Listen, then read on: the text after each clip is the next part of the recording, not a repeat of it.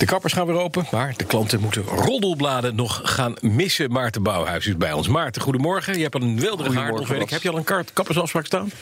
Ja, nou, het is ontzettend lang. En ik ga aanstaande maandag direct om 8 uur s'avonds. Kijk eens, 8 uur s'avonds. ja, dat Ze blijven langer open. en is dat een, de, de, de kapper? Je kan het niet meer hebben over vakanties en zo, hè, ook?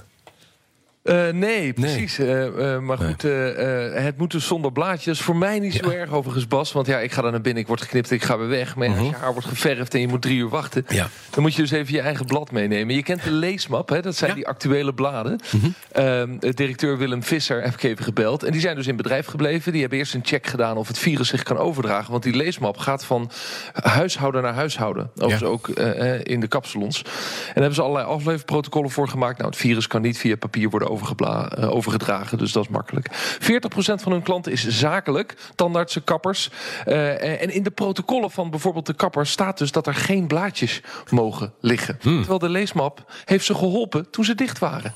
Ongeveer 40% van onze markt is, uh, is zakelijk. Waarvan een flink aantal zaken ja, tot op heden nog dicht zijn. Dan moet je denken aan kappers, horeca enzovoort. Daar hebben wij vrijwillig, voor zover we niet konden leveren op andere adressen, bijvoorbeeld privéadressen bij een ander familielid, hebben wij de leveringen opgescoord en ook de betalingen.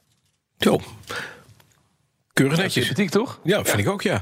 Maar we moesten bijna twee maanden thuis blijven. Dus ja, de, de, de, de leesmap, was dat een, een, een uitkomst uiteindelijk voor de particulieren? Nou ja, zeker. Hij, hij zei erbij, we hebben heel veel oudere klanten. um, uh, en uh, nou ja, die, die 50%, 60% particuliere omzet uh, is aangetrokken. Minder opzeggingen dan normaal gemiddeld. Sterker nog, ze hebben reclame gemaakt, extra gas gegeven.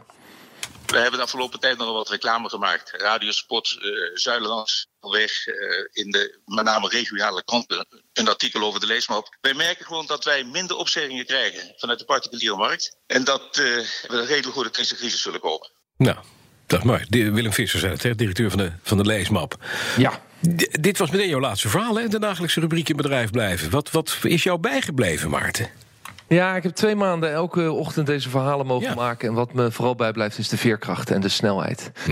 Ik bedoel, je, je, je gaat praten over in één keer de lockdown. Wat gebeurt er? Ondernemers even met de handen in het haar, wat, wat steeds langer groeide. Uh, maar dan komt dus de veerkracht. Spatschermen leveren, die zien we nu overal. Maar dat ja. is in een moordend tempo gegaan.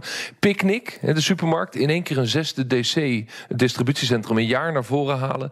Winkels die uiteindelijk weer open willen gaan. Initiatieven in de zorg, hebben we ook veel over gesproken. Ja. Ja. De evenementenindustrie die tenten bouwt voor triage, beeldbellen in verzorgingstehuizen. Uh, maar ook online hardloop-evenementen. Oh, en, gedaan, ja. ja. En toen we begonnen was het 15 maart. 17 maart uh, ben ik jarig. Dat was twee dagen na de lockdown. En toen zat ik thuis met mijn vrouw eten van een sterrenrestaurant te eten. Die in een dag waren omgeschakeld naar bezorgen. Dat is zoveel. Die snelheid is ongelooflijk. Ja, dus die rubriek die gaan we nu in de tweede fase ook uh, meenemen vanaf maandag? Ja, ja, precies. Want Nederland gaat de tweede fase in. In bedrijf blijven gaat toch over dat, dat, dat die eerste piek van overleven. Uh, en ik maak uh, vanaf nu de podcast voorbij de anderhalve meter. Een podcast over leven en werken in de nieuwe normaal. Met lange gesprekken. Elke week een aflevering over een branche of een thema. En komende week verdiep ik me in het primair onderwijs. De scholen gaan weer open. Uh, ja, zijn wij anders naar de school en docenten van onze kinderen gaan kijken. Toen we plotsklaps in één keer van het huis alles zelf moesten doen. Nou, maandag mooie aanleiding, want dan mogen ze weer. Dankjewel Maarten Bouwhuis. De podcast die kun je vinden voorbij de anderhalve meter op bnr.nl en alle podcast-apps.